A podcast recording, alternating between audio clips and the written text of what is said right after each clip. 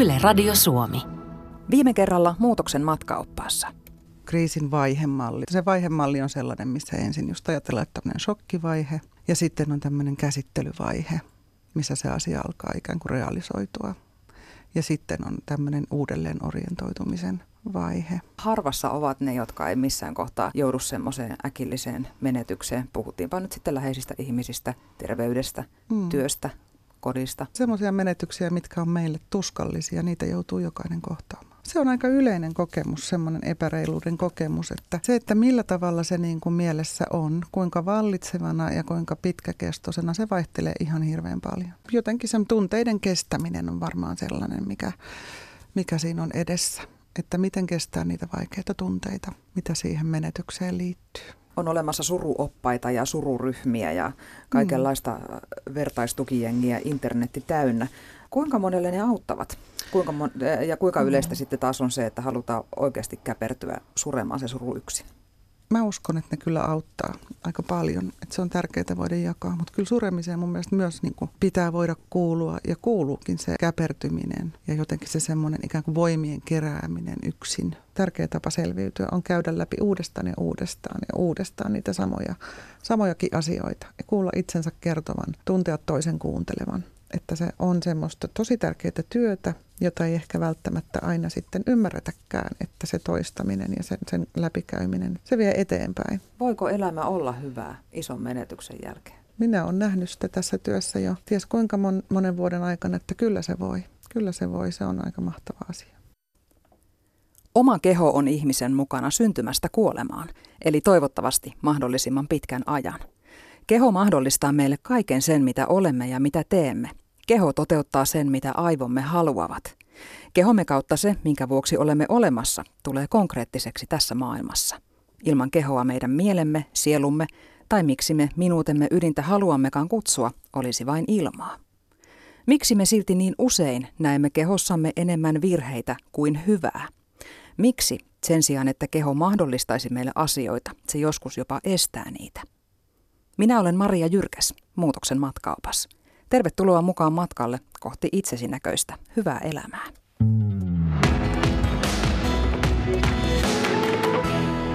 Yle Radio Suomi.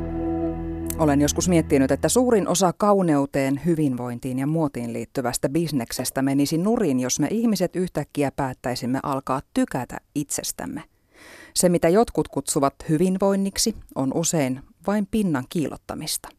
Ihminen ei kuitenkaan voi hyvin, vaikka pinta olisi kuinka moitteeton, jos sisällä on huono olo. Sen sijaan, että käytämme energiamme ulkomuotomme muuttamiseen, se kannattaisi käyttää oman kehon hyväksymiseen, virheinen kaikkineen ja ainutlaatuisen elämän elämiseen juuri sen epätäydellisen kehon avulla.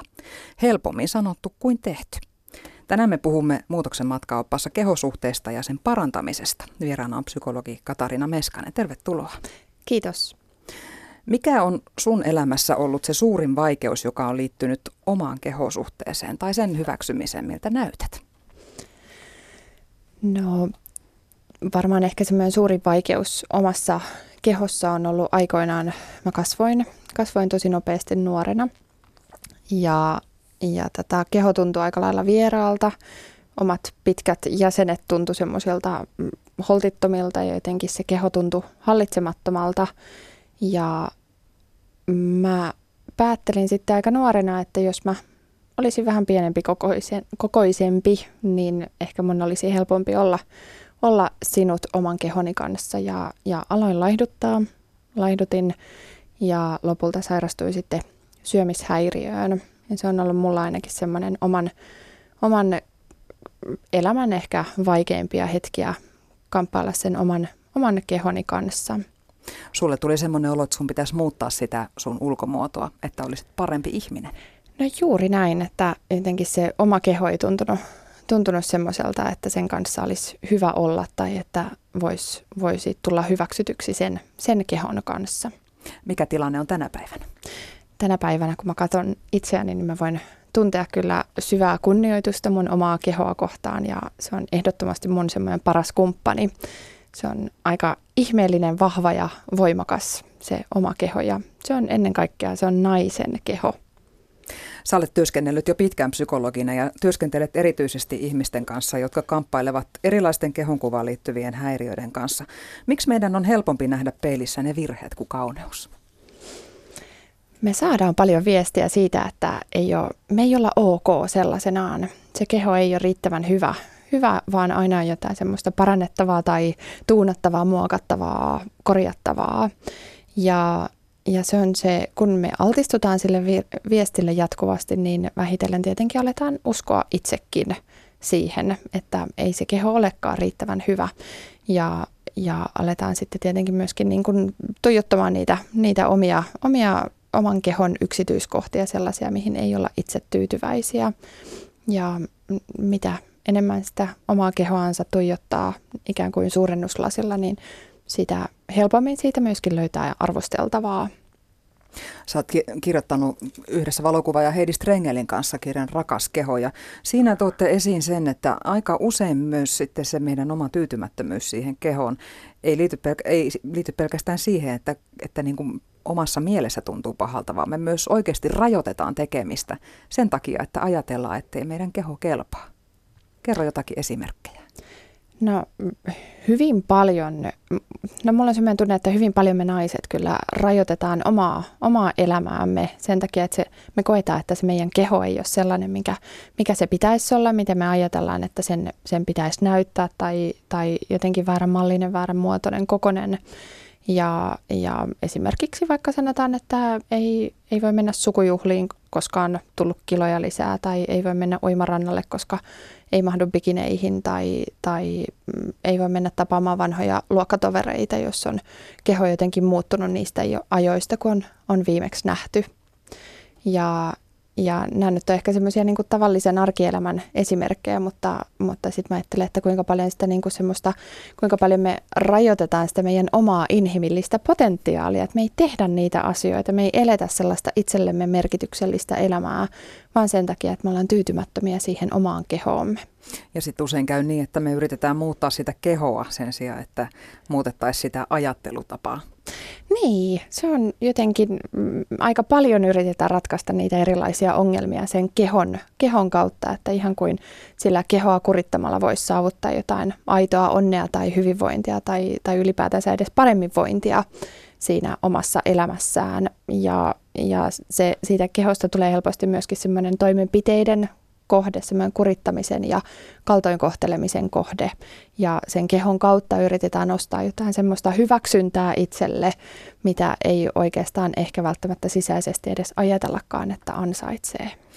Mitä kaikkea siitä voisikaan seurata, jos me käytettäisikin kaikki se energia johonkin henkisen potentiaalin kehittämiseen? Niin, kuinka pitkälle me naiset päästäisikään, jos me oikeasti tehtäisiin niitä asioita, mitkä on meille tärkeitä, eikä annettaisi se meidän ehkä hankalan kehosuhteen häiritä tai estää meitä. Onko tämä nimenomaan naisten juttu, kun kyllähän nyt voi ihan varmasti sanoa sen, että ei miehetkään ole kyllä ulkonäköpaineista mitenkään vapaita tänä päivänä? Ei tämä missään nimessä naisten, naisten yksinoikeus ole, että ihan yhtä lailla miehilläkin on paljon, paljon ulkonäköpaineita, mutta mm, ajatellaan, että ehkä se on jollain tavalla niin kuin naisille se on ehkä suotavampaa puhua niistä julkisesti. Miehet ei ehkä koe, koe, että on ok puhua niistä omista ulkonäköpaineista tai siitä, että on tyytymätön tai epävarma omasta kehostaan. Ja sitten toki, toki naiset puhuu paljon, naiset ehkä ajatteleekin sitä omaa kehoaan enemmän, kokee tyytymättömyyttä sitä kohtaan. Se on myöskin, jos ajattelee sitä semmoista niin kuin minäkäsitystä, niin monelle naiselle se oma ulkonmuoto ja ulkonäkö on isompi osa sitä minäkäsitystä. Naiset, naiset ehkä myöskin ajattelee enemmän olevansa semmoisia niin ulko, ulkonäöllisiä toimi, niin kuin ulkonäöllisiä objekteja ennemmin kuin semmoisia toimijoita. Et siinä missä miehet ehkä enemmän mieltää sen omaksi oman toimijuutensa kautta sen, sen kehon kuvansa. Se on toiminnallisempi. Onko se jopa niin, että naisten jopa odotetaan olevan aina jossain määrin vähän tyytymättömiä ulkonäkönsä? Niin, juuri näin. Eli, eli ajatellaan, että se on jotenkin naiseuteen kuuluva ilmiö, että se on vähän niin kuin naisellinen ominaisuus, ihan kuin meidän naisten kuuluisi olla tyytymättömiä omaan kehoonsa ja, ja omaan kroppaan. Ja, ja samalla kun me ajatellaan näin, niin siitä tulee vähän semmoinen hiljaisesti hyväksytty ilmiö, että se vaan niin kuin sivuutetaan olan kohaltuksella, että no naiset ja tytöt nyt on sellaisia, että ne tuntee tyytymättömyyttä sitä omaa kehoaan kohtaan. Mikä se sitten on se korkeampi taho, mitä me yritetään miellyttää? Hyvä kysymys. Mä luulen, että meillä monilla naisilla on joku semmoinen mielensisäinen ihanne tai ideaali, mitä, mitä me yritetään tavoitella. Ja useimmiten se ihanne tai ideaali, jota me yritetään tavoitella, niin se on useimmiten semmoinen illuusio. Ja, ja se on illuusio useimmiten vailla totuus, totuuspohjaa, että se on joku tämmöinen niin kuin kuvailma semmoisesta ihannen naisesta tai stereotypia – siitä, että minkälainen semmoinen tyypillinen nainen on. Mutta kyllähän se on ihan tosiasia, että kyllähän, kyllähän moni, moni nainen kasvaa siihen ajatukseen, että ulkonäön kautta voi miellyttää, voi saada hyväksyntää, voi tulla, voi kokea hyväksy, olevansa hyväksytty osa, osa tätä meidän sosiaalista verkostoa. Tavallaan aika surullinenkin ajatus, että jos, jos, jos niin syntyy naisia, joilla se tärkein oma pääoma on se ulkonäkö. Mm. Ja varsinkin jos ajattelee, että ulkonäkö on kuitenkin loppujen lopuksi aika katoavainen luonnonvara. Ja, ja jos ajattelee itseään vain ulkonäöllisenä asiana tai olentona, niin, niin redusoi itsensä ja koko arvonsa vaan semmoiseksi ulkonäölliseksi tekijäksi. Et silloin unohtuu kehon kuvasta ja siitä minäkäsityksestä paljon muutakin, että mitä kaikkea mä olen muuta kuin se ulkonäkö. Niin ja keho on sitten paljon muutakin kuin miltä se näyttää. Se osaa esimerkiksi tehdä asioita. Nimenomaan ja keho aistii, se liikkuu, se tuntee, se elää, se hengittää. Se ei pelkästään vaan näytä joltain. Pienellä lapsella kehosuhde on rikkumaton ja ehjä. Jokainen pieni tyttö ja poika ajattelee luonnosta, että se oma keho on hyvä. Mutta sitä ei kuitenkaan kauaa kestä ja aika nuoressa iässä voi siihen omaan kehosuhteeseen tulla jonkunnäköisiä säröjä. Kerro vähän, minkälaisia ne tilanteet on, jotka sitä kehosuhdetta muovaa. Ne voi olla semmoisia vaivihkaa saatuja viestejä, semmoisia vivahteita, että että esimerkiksi huomaa, miten ne oman elämän merkitykselliset aikuiset suhtautuu omiin kehoihinsa tai toisten kehoihinsa. Esimerkiksi kuulee kommentointia toisista kehoista, kuulee vaikka oman vanhemman kommentointia omasta kehostaan. Tai sitten se voi olla sellainen tilanne, että altistuu vaikka jo, jossain sosiaalisessa tilanteessa ikätovereidensa kommentoinnille.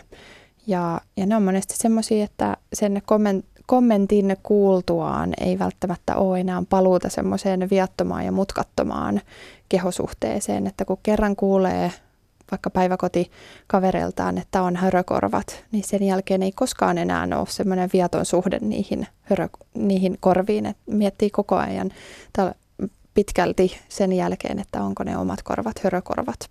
Ja mitä jos ne on hörökorvat, niin onko ne ok?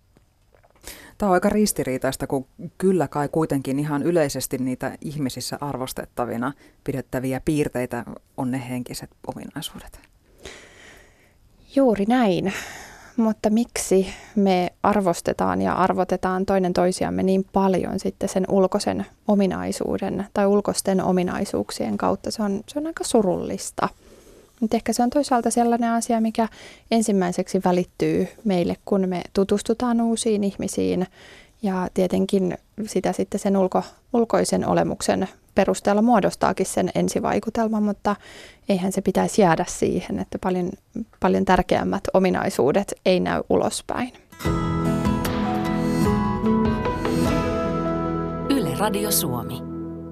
Tämä ohjelma on Muutoksen matkaopas. Me puhumme tänään kehosuhteesta ja vieraana on psykologi Katariina Meskanen. Mitkä ovat merkkejä siitä, että omassa kehosuhteessa kaikki ei ole niin hyvin kuin voisi olla? No ensinnäkin, jos se keho herättää jotain negatiivisia ajatuksia. Eli, eli kun, kun katsoo sitä omaa kehoaan, herää, herää ilkeitä ajatuksia, ikäviä mieleyhtymiä tai, tai se tapa, millä puhuu itselleen – että se on semmoista niin kuin, ei sillä tavalla puhuisi kenellekään muulle. Ja, ja sitten se on myös aika tärkeä, tärkeä tekijä, että miten sitä omaa kehoansa kohtelee, että kohteleeko sitä omaa kehoaan kunnioituksella, rakastavasti, lempeydellä vai onko se enemmän semmoinen niin kurittamisen ja kaltoinkohtelemisen kohde. Ne, ne on aika semmoisia niin helppoja, helppoja keinoja saada selville, että missä, millä tolalla se on se oma kehosuhde. Kun puhutaan hyvästä kehosuhteesta, niin sehän ei suinkaan tarkoita pelkästään sitä, että pitäisi aina olla täysin tyytyväinen siihen kehonsa. Ei missään nimessä. Siis semmoinen joustava, joustava kehosuhde ja kehon kuva, sehän pitää sisällään myös välillä sitä, että, että ei aina ole niin hyvä, hyvä olla eikä aina välttämättä ajattelekaan pelkkää positiivista siitä omasta kehostaan. Mutta ehkä tärkein ero on kuitenkin siinä, että vaikka nyt heräiskin mieleen jotain ikäviä ajatuksia siitä omasta kehosta, niin niihin voi suhtautua ikään kuin semmoisena sääilmiönä, ohimenevänä sääilmiönä, että se menee, menee ohi kyllä ja sille ei tarvitse tehdä yhtään mitään. Että jaa, nyt nousi tämmöinen ajatus tai jaa, nyt musta tuntuu tältä, mutta sen ei tarvitse määrittää yhtään sen enempää. Mikä siinä sitten on, että jos, jos siellä kropassa tai kasvoissa tai ylipäätään missä päin kehoa vaan on joku semmoinen asia, mistä ei niin tykkää, niin miksi se meidän ensisijainen toimintamalli on ruveta muuttamaan sitä? Hyvä kysymys. Mä oon paljon pohtinut tota, että mi- miksi, miksi meidän on niin vaikea hyväksyä vaan sitä, sitä että, että kaikki ei ole ihan kohdallaan ja, ja mä ajattelen, että kehohan on semmoinen elävä olento, eihän siitä saa koskaan semmoista sataprosenttisen täydellistä tai sataprosenttisesti mm. mielte, mieleistä. Nuket on erikseen sitten. Juuri näin. Ja, ja ne on niitä ehkä semmoisia myöskin niitä illuusioita, mitä, mitä me niillä nukeilla just, just merkitäänkin. Mutta, mutta eihän se, se keho, kehohan on elävä ja se on, se on joustava ja se on muuttuva ja se tarkoittaa sitä, että siinä on välillä enemmän tai vähemmän kremppaa ja sellaista, mihin ei ole täysin tyytyväinen. Mutta tämä aika kyllä korostaa semmoista siloteltua pintaa, jos ajatellaan ihan, ihan sosiaalista mediaakin, jossa on täysin tyypillistä, että valmiiksi ihanteen saavuttavat ihmiset vielä muokkaavat niitä kuvia vielä paremmiksi. Ja sekö on sitten se, mihin, mihin me verrataan? Niin, no siis todellakin somessa paljon, paljon me altistutaan tietenkin semmoiselle kuvavirralle, joka on sellaista täydellisen siloteltua ja, ja hyvin paljon semmoista ihanteiden mukaista naista, joka on vielä kaiken lisäksi vähän niin kuin paranneltuja kuvia ja kaiken maailman filttereitä. Ja paljon tietenkin riippuu siitä somen käyttäjästä, että minkälaiselle some, som, somen kuvavirralle altistuu, että eihän, eihän siellä toki ole pakko seurata semmoisia täy- niin sanotusti täydellisiä shiny happy people, vaan, vaan voi myöskin valita ihan semmoisia tavallisia, tavallisia kansalaisia seurattavakseen. Onko se kauneusihanne nykyään vähän turhan kapea? Ehdottomasti aivan siis todella kapea. Eihän, eihän, sehän lähestulkoon mahdotonta edes mahtua siihen, vaan jos ajattelee semmoista tavallista naista, niin ihan vaan muutama prosentti mahtuu siihen, siihen semmoiseen stereotyyppiseen kaun, kapeeseen kauneusihanteeseen. Ja loput meistä kokee sitten enemmän tai vähemmän huonomuutta siitä, että ei, ei mahdu siihen kapeaan kauneusihanteeseen. Mutta mua vähän häiritsee se, että jos kaikkien pitäisi saavuttaa se ihanne, niin sehän sulkee pois kaiken persoonallisuuden ulkonäöstä. Niin ja miten tylsää olisi aidosti se, että jos me näytettäisiin kaikki aina samanlaisilta. Eikä se niinku poista sitä, etteikö, etteikö nämä ihanteen täyttävätkin ihmiset, hehän ovat kauniita totta kai, mutta niinku se just, että eikö ihmiset halua näyttää itseltään? Hmm.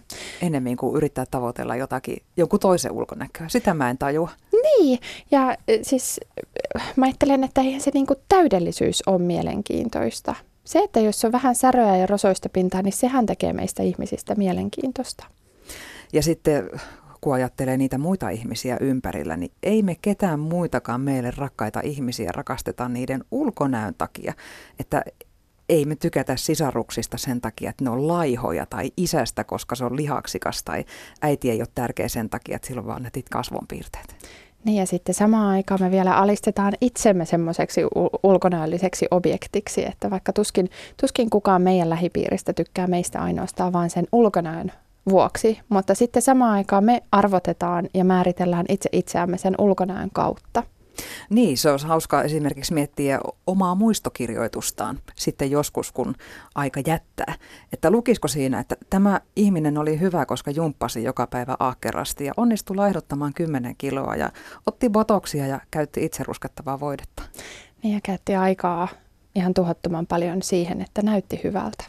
Ja kenties se aika oli pois siltä omalta perheeltä tai ystäviltä tai, tai niiltä semmoisilta vapailta hullutteluhetkiltä. Yle Radio Suomi. Muutoksen matkaopas puhuu tänään kehosuhteesta. Psykologi Katariina Meskanen on täällä vieraana. Keskustelu oman kehon hyväksymisestä ei tarkoita sitä, etteikö kannattaisi esimerkiksi liikkua, koska se on kivaa, tai syödä niin, että ruokavalio ei ainakaan tieten tahtoen tuhoa terveyttä. Mutta jos puhutaan ihan oikeasti terveestä kehosuhteesta, niin sillä ei ole mitään tekemistä dietin tai kuntokuurin kanssa. No ei missään nimessä ole. Aika, aika usein monet yrittää ratkaista niitä kehon, kehoon liittyvää tyytymättömyyttä sillä laihduttamisella tai diettaamisella tai ylipäätänsä sillä, että treenataan ihan hullunlailla.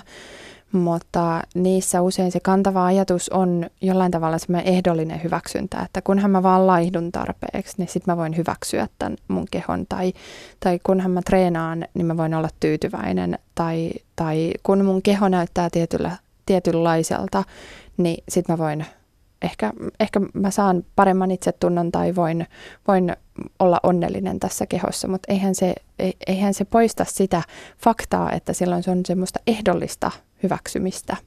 Että se ei ole semmoista aitoa, aitoa hyväksymistä, sen kehon hyväksymistä tässä ja nyt. Ja sitten kun on haastateltu henkilöitä, jotka ovat vaikka pudottaneet merkittävästikin painoa, niin ö, usein he sanovat, että ympäristön suhtautuminen kyllä jossain määrin muuttuu, mutta oman pääsisältä ei ne, ei ne ongelmat katoa, jos siellä on jotakin muutakin ollut kuin se ylipaino ongelmana. No juuri näin, ja eihän se kehonkuva varsinaisesti muutu, vaikka keho muuttuisikin, ellei sitä kehonkuvaa aktiivisesti työstä eteenpäin. Että, että sitä voi myöskin ajatella sillä tavalla, että vaikka nyt huomenna heräisikin sen täydellisen kehon kanssa, se mitä on aina yrittänyt tavoitella, niin eihän se edelleenkin joutuisi opettelemaan uudenlaisen suhtautumisen siihen omaan kehoonsa.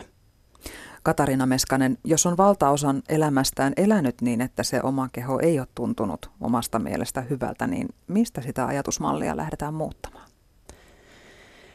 Sanoisin, että ihan ensimmäiseksi olisi otettava askel sinne ihan oman mielen sisään. Eli, eli päinvastoin kuin mitä monet useimmiten yrittää ratkaista näitä ongelmia, eli sen kehon kautta, niin, niin tällä kertaa olisi tärkeää lähteä sinne ihan mielen sisään tutkiskelemaan sitä omaa asennoitumista siihen kehoon. Mitä se keho mulle merkitsee ja mitä ajatuksia mulla, mulla virjää siitä. Ja, ja sitten sanotaan, että jos nyt olisi jotenkin kovastikin pakkasen puolella se oma kehosuhde, niin ihan ensimmäiseksi mä lähtisin pyrkimään kohti semmoisia suojakelejä, eli kohtuullisen sellaista neutraalia neutraalia kehosuhdetta. Eli mitä se tarkoittaa käytännössä on se, että opettelee sietämään ensin sitä omaa kehoaan. Jos sitä kerta kaikkiaan inhoaa, niin se rakastaminenhan ei tule hetkessä, vaan ensin täytyy opetella sietämään. Ja vasta sitten pyrkii semmoista kohti hiljasta kunnioitusta, ehkä jopa arvostamistakin. Eli ihan ensimmäiseksi muodostetaan se kehosuhde. Ihan ensimmäiseksi pitää luoda uudenlainen suhde siihen omaan kehoon ja ehkä uudenlainen kehokuvakin, jos ajattelee, että mikä, mikä se on se asenne omaa, omaa kehoa kohtaan. Ja, ja siihen liittyy erittäin kiinteästi se, että mitä kaikkea ajattelee ja, ja millä tavoin puhuu itselleen ja puhuu siitä omasta kehosta itse itselleen. Ja mä oon ajatellut tai mä oon huomannut, että harva meistä puhuu kenellekään läheiselleen niin rumasti kuin mitä me puhutaan itse itsestämme tai kehostamme. Ja siinä on mun mielestä myöskin sellainen itse tutkiskelun paikka, että, että voisinko mä puhua jollain tavalla vähän arvostavammin itsestäni, kehostani. Jos se kehosuhde tosiaan on siellä pakkasen puolella, niin kuin sanoit, vaikka niin, että ei halua katsoa itseään peilistä tai ei halua katsoa itseään peilistä ilman vaatteita, ei halua ehkä koskea itseään, niin onko sille sitten vaan altistuttavaa, että se kehosuhteen muodostaminen jollain lailla liikahtaa eteenpäin? Pitää altistua vähitellen vähitellen, että, että ei sitä kehoa ei kannata pakoilla loppuelämäänsä, siinä menee koko elämä hukkaan, hukkaan jos ei voi olla, olla sen oman kehonsa kanssa, mutta sekään ei ole semmoinen, ei voi kertarysäyksellä altistua itse itselleen, jos se on tosi vaikea se kehon suhde, eli, eli toisinaan joutuu aloittaa ihan pienistä, pienistä teoista, konkreettisista teoista, jos pelkää kosketusta, niin ihan ensimmäiseksi vaikka mennä vaikka lakkauttamaan varpaan kynnet tai, tai jalkahoitoon tai, tai vähitellen siitä sitten vaikka hierontaan. tai, tai jos, jos ei voi kerta kaikkiaan mennä ulos, ulos laittautumattomana, niin voi vaikka kokeilla, kokeilla sitä, että lähtee lähikauppaan meikkaamatta tai, tai verkkareissa. Että semmoisia ihan pienen pieniä askeleita, sellaisia, mitä tuntuu hyvältä ottaa, mutta, mutta kunhan altistaa itse itseään itselleen, omalle keholleen. Entäs sitten ne toisten katseet? Ne toisten katseet on, siinähän on, on nimenomaan se sietäminen, että, että miten voisi ikään kuin suojautua niistä, niiltä toisten katseilta ja toisaalta miten voisi suojata itse itseään, että ne toisten katseet ei niin paljon merkitsisi. merkitsisi. Että monesti me ajatellaan, että muut ihmiset hirveän paljon kiinnittää huomiota meihin ja jotenkin jäisivät niin kuin pohdiskelemaan sitä, että miltä me näytetään, mutta loppujen lopuksi useimmiten kuitenkin me ollaan aika lailla omissa asioissamme kiinni, eli, eli harvemmin sitten sen enempää jäädään miettimään niitä muita, muita ihmisiä, että se useimmiten helpottaa, helpottaa tietää. Meneekö se niin, että ne muut ihmiset peilaa ihan itseä sieltä näyteikkunasta? Hyvin mahdollista, hyvin mahdollista, että ehkä hekin on epä, epätyytyväisiä omaan kehonsa tai epävarmoja sen, sen oman kehonsa kanssa ja sen takia pälyilee ympärilleen. Ja sitten ilmeisesti siitä kehon kurittamisesta pitäisi jollain tapaa päästä eroon. Kyllä, se kehohan ei ole tehnyt mitään väärää ansaitakseen niin huonoa kohtelua kuin mitä me, miten me kohdellaan sitä kehoa silloin, kun me inhotaan sitä. Ja ja semmoinen pohdinta, että miten voisi käytännössä osoittaa sitä arvostusta omaa kehoaan kohtaan. Mitä se tarkoittaisi tänään? Onko se enemmän lepoa vai enemmän liikettä? Onko se pysähtymistä vai jotain aivan uudenlaista hemmottelua, hyvinvointia, tarpeeksi nukkumista, riittävää syömistä. Mutta aivan vuoden varmasti se ei ole sellaista hullunlailla diettaamista tai treenaamista tai kurittamista tai, tai muokkaamista. Mutta keho varmaan kannattaisi kuitenkin suhtautua myös toiminnallisena.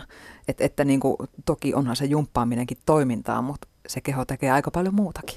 Jumpaaminen on toimintaa ja, ja totta kai sehän tuo semmoista hyvää, hyvää oloa sinne kehoon, mutta tärkeää siinäkin on se, että se, se on kehon, kehon ehdoilla, kehon tarpeista lähtöisin olevaa, että se, se tekee hyvää, että sillä ei ansaita yhtään mitään, eikä se ole sellainen suorite, joka suoritetaan sille keholle, vaan sen takia, että se tekee, tekee hyvää, tuntuu hyvältä itsessään ja että se tuo nautintoa. Niin, se aika usein tuppaa unohtumaan, että keho on myös nautinnon väline. Ehdottomasti. Keho, keho on yksi parhaimpia nautinnon välineitä meille meidän elämässä. Joo, ja, ja sitten esimerkiksi jos ajatellaan ihan seksuaalisuuttakin, niin onko tärkeämpää heittäytyä nauttimaan vai, vai siinä rakastelun aikana katsoa omia vatsalihaksia, että onko ne just ihan timmit nyt? Niin, Seksuaalisuus on yksi parhaimpia hetkiä heittäytyä siihen, unohtaa ikään kuin olla kehollinen, mutta unohtaa se ulkonäköaspekti siinä. Että paljon, paljon enemmän, jos me vaan uskaltauduttaisiin heittäytymään siihen kehollisuuteen niissä hetkissä, paljon enemmän saataisiin myöskin nautintoa. Opetellaan pikkuhiljaa siis tykkäämään itsestä ilman, että ulkoisesti mikään muuttuu. Juuri näin. Millä lailla elämänlaatu kohoaa, kun suhde omaan kehoon paranee? Se vaikuttaa hirveän moneen osa-alueeseen elämässä, ihan, ihan perus itsetuntoon, siihen minä-käsitykseen. Ja, ja kyllä mä ajattelen, että, että se vaikuttaa ihan niihin semmoisiin arkipäiväisiin valintoihin, ihan siihen toimintaan, siihen miten me käyttäydytään, minkälaisiin tilanteisiin me hae, hakeudutaan, minkälaista elämää me loppujen lopuksi aletaan elää. Uskalletaanko me tehdä sitä, mitä me ajatellaan, että on tärkeää meille? Annetaanko me sen kehon estää vai toimia semmoisena mahdollistajana siinä meidän arjessa ja elämässä. Ollaan muutakin kuin se kuori. Juuri näin. Ja just palatakseni tähän toiminnallisuuteen, niin, niin se kehohan on vahva toimija. Sehän on semmoinen dynaaminen ja aktiivinen. Se ei ole vaan pelkästään semmoinen staattinen kuori, semmoinen objekti, jolle suoritetaan kaikenlaisia tekoja, vaan se on toimija itsessään. Radio Suomi. Järjellä on helppo ymmärtää, että me synnymme sellaisiksi kuin synnymme. Se on geenien sanelemaa. Keho kasvaa, keho muuttuu, se mukautuu erilaisiin elämäntilanteisiin. Joskus se sairastaa, useimmiten myös paranee. Keho toteuttaa niitä asioita täällä maapinnalla, joita meidän aivomme haluavat tehdä. Nämä kaikki asiat todistavat sitä, että kehon ei tarvitse muistuttaa huippumallia tai missiä tai Mr. Olympiaa. Elämä voi silti olla tosi hyvää ja ennen kaikkea omaa. Mutta jos se tunne silti haraa vastaan, että mä en kelpaa, mun ei ole hyvä olla näin, niin mitä niille tunteille voi tehdä, psykologi Katarina Meskanen? Niitä erilaisia kehoon liittyviä tunteita on tosi tärkeää harjoitella hyväksymään. Ja, ja se, että voi, voi hyväksyä ne tunteet osana, osana sitä omaa inhimillistä kokemustaan, niin se helpottaa toisaalta myöskin päästämään niistä vähitellen irti, harjoittelemaan toisenlaista tapaa suhtautua siihen omaan, omaan kehonsa, omaan itseensä. Ja toisaalta mä ajattelen, että on tosi tärkeää käsitellä niitä, niitä tunteita, käydä niitä läpi, hyväksyä ne osana, osana tietenkin, mutta myöskin työstää ne läpi. Eli, eli vaikka sanotaan, että joskus voi herätä paljon, paljon surun tunteita tai häpeän tai jopa kiukun tai vihankin tunteita sitä omaa kehoaan kohtaan. Että se, että, että ne, voi, ne voisi työstää ja käydä esimerkiksi vaikka se suruprosessi läpi, vaikka jos, jos herää semmoinen surun tunne siitä, että mitä kaikkea on menettänyt sen takia, että oma keho ei ole ollut omissa silmissä sitä, mitä sen olisi kuulunut tai pitänyt olla. Niin jotta siinä kehosuhteessaan pääsee eteenpäin, niin on tärkeää käydä se suruprosessi läpi. Ja esimerkiksi kehoon liittyvä häpeä on semmoinen tunne, joka, joka parhaimmillaan voi estää hyvinkin paljon elämästä semmoista merkityksellistä elämää ja mikä on paras vastalääke häpeälle on paljastaa se häpeä, tulla kaapista ulos sen oman kehonsa kanssa, altistua ja altistaa itse itseään sille. Vähitellen se häpeä sulaa, sulaa sillä pois, kun saa niitä kokemuksia siitä, että tuleekin hyväksytyksi sen oman kehonsa kanssa ihan sellaisenaan. Onko sä kokenut semmoista, että ihmiset, jotka vaikka sairastuu vakavasti, tai että siinä kehossa on, on jotakin toiminnallista semmoista, mitä, mitä pitää korjata, jotta olo on ehjä, niin, niin onko siitä sen jälkeen jotenkin helpompi suhtautua armollisemmin siihen ulkonäköön? Varmaan. Kyllähän se muuttaa, muuttaa paljon sitä kehosuhdetta, että jos siinä kehossa, kehossa on vaikka jotain sairautta tai vammaa, tai, tai jos siinä, siinä on jotain korjattavaa tai kor, korjausta vaatinutta, niin kyllähän, kyllähän se muuttaa siihen, sitä suhdetta. Että sen jälkeen se keho ei ole enää pelkästään semmoinen kuori, joka on, on, jossa on tärkeintä se ulkonäkö, vaan kehosta tulee hyvin vahvasti myöskin toimia. Ja jos siitä vielä ikään kuin selviää, niin voi kasvattaa aivan uudenlaisen arvostuksen sitä omaa toimivaa kehoaan kohtaan. On ihan luonnollista, että haluaa olla tykätty ja jokainen meistä tuntee hyvää oloa, kun tulee ihailuksi. Se valehtelee, joka väittää toisin. Ja vaikka se ihailu olisikin kehoon liittyvää, niin silti se tuntuu hyvältä. Ja makuasiat sitten taas on makuasioita. Niin millä tavalla voi rakentaa semmoisen pysyvästi terveen kehosuhteen ja samalla elää täällä maailmassa, jossa makuja ja mielipiteitä on monia. Ja hyväksy se, että kaikkia ei voi miellyttää. Ja joskus sen saattaa jopa joutua kuulemaan, että ei miellytä jotakuta toista. Hmm. Vähitellen nämä muutoksethan ei tapahdu sillä tavalla yhdessä yössä, mutta, mutta se on ennen kaikkea se, mun mielestä kaikista tärkeintä on se oma suhde siihen omaan kehoonsa, oma asenne, ne ajatukset, jotka virjää mulle mun omasta kehosta ja, ja millä tavoin mä pystyn suhtautumaan siihen omaan kehooni niin, että siitä tulee semmoinen paras kumppani ja, ja sellainen matkakumppani, jonka kanssa mä taivallan tämän tämän matkan. Niin se oma keho on kuitenkin ainut keho, joka on siinä mukana ihan koko aika. Juuri näin, ja jos ajattelee, että se keho on semmoinen meidän, tai kehosuhde on oikeastaan meidän elämän pisin ihmissuhde myöskin, niin kyllähän se keho on saanut aika paljon parempaa. Eihän me missään muussakaan elämässä menetetä koko itsetuntoa vaan siksi, että mokataan kerran töissä tai unohdetaan jotain. E, ehkä sen saman painoarvo voisi jotenkin antaa niille kehon lainausmerkeissä vioille. Että jos nyt joku yksi yksityiskohta ei ole just semmoinen kuin toivoisi, niin eihän se niin kuin tuhoa sitä koko, koko ihmisarvoa tai muuta olemista. No juuri näin.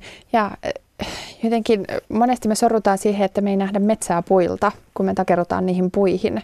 Mutta, mutta entä jos keho olisikin vain kokonaisuus ja siinä on erilaisia piirteitä ja, ja jotkut piirteet on eri, eri tavoin, ikään kuin, niin kuin mä pystyn suhtautumaan eri tavoin eri, eri piirteisiin, mutta keho on kuitenkin kokonaisuus, että se ei ole mikään semmoinen niin yksityiskohtien kimppu. Ja sitten voi ajatella aina niin, että mitä se kenellekään kuuluu, mitä mä kehostani ajattelen. Että ihan yhtä hyvin voi sitä sitten vaikka rakastaa, mieluummin ainakin kuin vihata. No mieluummin kuin vihata ja se on tietenkin semmoinen oma yksityinen kehosuhde. Sehän ei kenellekään muulle kuulu. Yle Radio Suomi.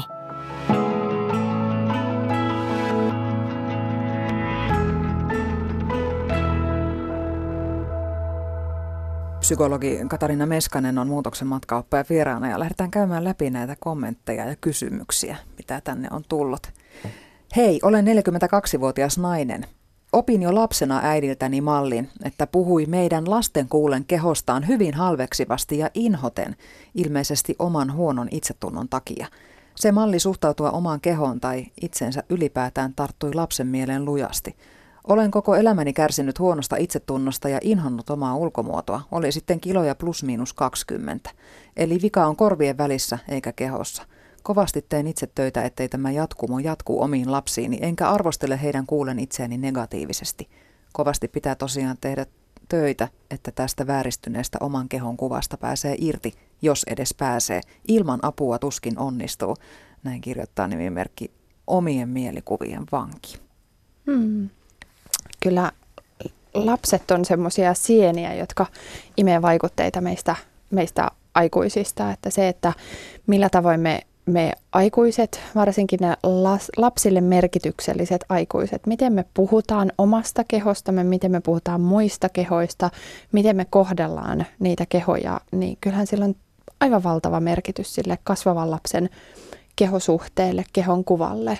Ja, ja näin ne monesti periytyy, niin sanotusti periytyy äidiltä tyttärille, isiltä pojille, että, että että semmoinen huono, huono suhde siihen tai tyytymättömyys siihen, siihen kehoon ja että se suhde siihen kehoon semmoisena semmosena, niin tyytymättömyyden kohteena tai, tai toimenpiteiden kohteena.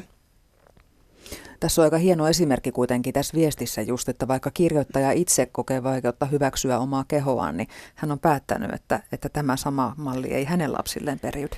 Erittäin tärkeää ja mä tosi paljon kunnioitan sitä ja vaatii varmastikin paljon työtä, työtä se, mutta, mutta tällä tavoin niitä katkaistaan niitä semmoisia ikäviä, ikäviä niin sanotusti periytymisiä, että, että muutetaan aktiivisesti sitä, sitä suhdetta siihen kehoon ja annetaan meidän lapsille semmoinen terve malli siitä, että miten, miten olla sen oman kehon kanssa.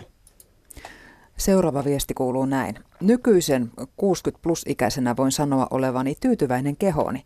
Ollessani puolet nuorempi olin tyytymätön moneenkin kohtaan, ehkä erityisesti monta lasta ruokkineisiin rintoihini, vaikka nyt ajatellen silloin oli vielä paljon nuoruuden kauneutta. Nykyisin olen tyytyväinen etenkin siihen, miten hyvin kehoni edelleen toimii.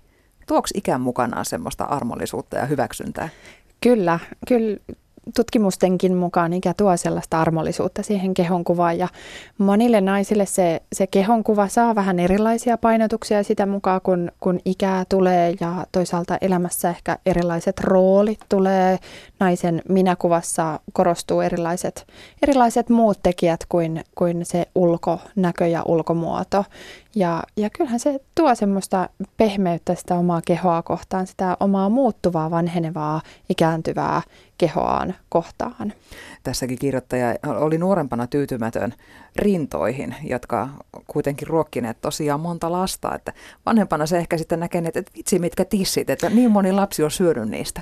Niin, kuinka mahtavat, kuinka mahtavat mun rinnat on, että ne on ylläpitänyt elämää ja ruokkinut monta lasta. Että, että se, että niihin voisi löytää semmoisen ylpeyden, että hitsit kuinka mahtavat, mahtavat tissit tosiaankin. Marja kirjoittaa täällä, että hei, ikääntyminen, sairaus, lääkkeiden sivuvaikutukset ja kilojen lisääntyminen ovat muuttaneet omaa nuorempana ihan söpöä ulkomuotoa. Peilistä on vaikea tunnistaa itseään, kun sitä lisäksi katsoo pyörätuolissa istuen. Miten tämmöinen tilanne, kun, kun esimerkiksi tulee sairautta, niin kun se ei ole omissa käsissä, niin, niin onko se sitten vielä vaikeampaa hyväksyä sitä omaa ulkomuotoa, jos, jos se on niin sairauden jossain määrin runtelema? On, on varmastikin vielä vaikeampi hyväksyä ja, ja varsinkin jos se keho, kehosuhde on ollut ennen sitä, sitä sairautta, jos siinä on ollut jotain kuprua, niin monesti tämmöiset sairaudet tai muutokset siinä ulkoisessa kehossa korostaa niitä ongelmia ja saattaa pahentaa sitä, sitä suhdetta.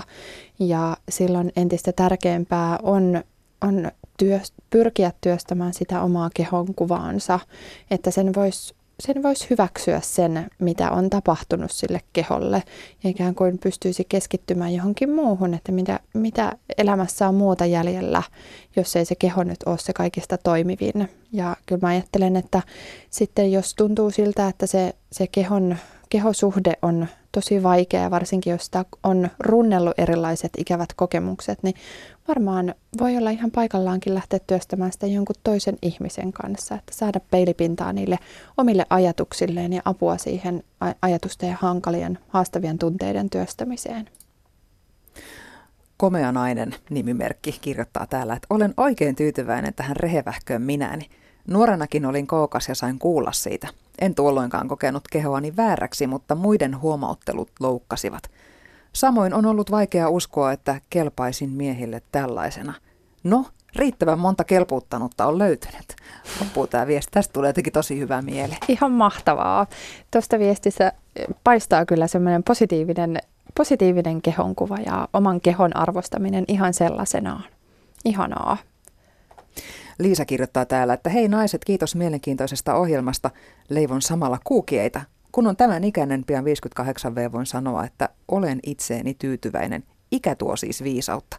Eli tässä todetaan nyt se sama, mikä tuossa aikaisemminkin jo, että iänmuota sitä myötä sitä osaa suhtautua itteensä enemmän rakkaudella kuin ehkä nuorempana. No kyllä. Joo, sitten seuraava viesti, tämä äh, Jessikan lähettämä viesti. Pitää myös muistaa, että on täysin ok käyttää meikkiä, jos haluaa, eikä sitäkään kuulu sheimata – Meikki voi olla oman persoonallisuuden jatke, eikä vain keino sietää itseään. Vahvasti meikkaus ei siis ole aina vain merkki huonosta itsetunnosta. Ja sitten tässä Jessica jatkaa, että myös miehillä on pahat ulkonäköpaineet ja aina pitäisi vaan kestää ja man up, vaikka olisi vaikeaa. Miehiltä ei vaan sallita samalla lailla heikkouden näyttämistä. Tässä on kaksi aika hyvää pointtia Jessikalla. Eh, ehdottomasti samaa mieltä Jessikan kanssa. Missään nimessä ei ole tarkoitus sanoa, että, että meikkaus olisi jotenkin pahasta, että semmoinen, sehän kuuluu myöskin siihen positiiviseen kehonkuvaan, se joustava omaan ulkonäköön panostaminen ja, ja sehän on tapa ilmaista itseään ja tapa näyttää siltä, miltä haluaa, haluaa tulla nähdyksi ja paitsi omissa, niin myös muiden, muiden silmissä. Ja äärimmäisen tärkeä pointti siitä, että, että miehiltä ei sallita, miehille ei sallita sitä sellaista heikkoutta, että olisi jollain tavalla tyytymätön tai epävarma siihen omaan, omaan ulkonäköönsä, että, että se sallitaan paljon enemmän naisille kuin miehille. Ja ehkä se toisaalta ylläpitääkin sitä kulttuuria, että miehet, miehet ei uskalla puhua siitä, mitä he ehkä kuitenkin silti kokevat. Ja jos uskaltavat, niin sitten saunaillassa, jos uskaltautuvat siitä, siitä avautumaan, niin saattaa tulla semmoisia kyllä, kyllä aika väheksyviä kommentteja sitten kavereilta. Onko se miesten keskuudessa myös yleisempää, että ihan avoimesti vaikka just siellä saunaillossa huomautellaan, että onpa pakki kasvanut? Niin, ja sitten saatetaan huomauttaa myöskin itse ensimmäisenä, että onpas mulla pakki kasvanut, ettei kukaan toinen ehdi ensiksi. Sitten seuraava viesti. Kummallista. En oikein tunnista ohjelmassanne mainitsemia ongelmia. Itse olen sitä mieltä, että nykyään on paljon helpompaa olla erinäköinen kuin niin sanotut kauneusihanteet. Muodissakin on yhtä aikaa erilaisia asioita ja kaikkien ei ole esimerkiksi pakko ostaa twiggyille ja tiimalasivartaloille suunniteltuja vaatteita. Nykyään mielestäni monet ihmiset hyväksyvät aidosti erinäköisiä ja kokoisia ihmisiä. Kauneusihanteet ovat ennenkin olleet monille saavuttamattomia ja aiheuttaneet monelle itsetunto-ongelmia. Olen vuosimallia 71, joten jonkun verran on jo kaiken näköistä historiaa takana. Onko asenteet muuttumassa? Ollaan, ollaan varmastikin siinä aallonharjalla muuttamassa ja, ja näkemässä se, että miten asenteet muuttuu. Ja kyllähän se, että koko ajan se kehokuvasto laajenee, niin helpottaa kaiken näköisten, kaiken kokoisten naisten, naisten olemista tässä meidän yhteiskunnassa. Ja ja samaan aikaan mä ajattelen, että mitä enemmän me nähdään erilaisia vartaloita, eri kokoisia, eri muotoisia, eri, erinäköisiä vartaloita, niin sitä helpommin me myös sallitaan sitä muille. Sallitaan paitsi itsellemme olla erilaisia kuin ne, kuin ne semmoiset stereotyyppiset kauneusihanteet, niin, niin myös paitsi itsellemme, niin yhtä lailla myös, myös muille ei olla ehkä ihan niin, niin tuomitsevia, että voidaan, voidaan hyväksyä, mutta mä ajattelen kuitenkin, että vielä enemmän ja tarvitaan vielä lisää, lisää tätä, tätä mm, kehokuvaston laventamista. Nimimerkki mies 164 senttimetriä kysyy, mitä voi tehdä, jos kärsii omasta pituudesta ja sen tuomasta itsetunto-ongelmasta? Naisille tyypillisesti miehen pituus on yksi valintakriteereistä. No pituus on varmaan semmoinen asia, mille ei ehkä, ehkä pysty tekemään konkreettisesti, jos ei sitä pituutta, pituutta voi oikein lisätä. Että miten sen oman pituuden, pituutensa kanssa voisi tulla toimeen sillä tavalla, että voisi etsiä muita, muita tärkeitä tekijöitä itsestään, jotka, jotka voisivat esimerkiksi sanotaan nyt siinä omassa minäkuvassa tai, tai kehonkuvassa sitten korostua ennemmin kuin se pituus. Ja, ja ei, ei varmastikaan kaikille naisille ole se pituus se määräävä tekijä kuitenkaan.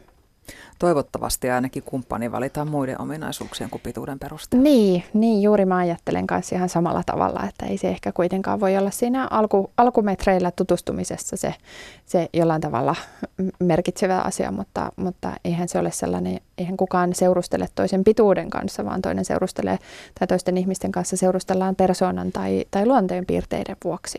Mutta mä oon kyllä tuosta sille vähän e-, e-, eri mieltä, että kyllähän se ensivaikutelma on se, millä niin kuin ihmissuhdemarkkinoilla mennään. Että se on aika julmaa, että, että niin kuin tietyn tyyppiset ihmiset ehkä kiinnittää sen huomion kuitenkin paremmin kuin toisen tyyppiset.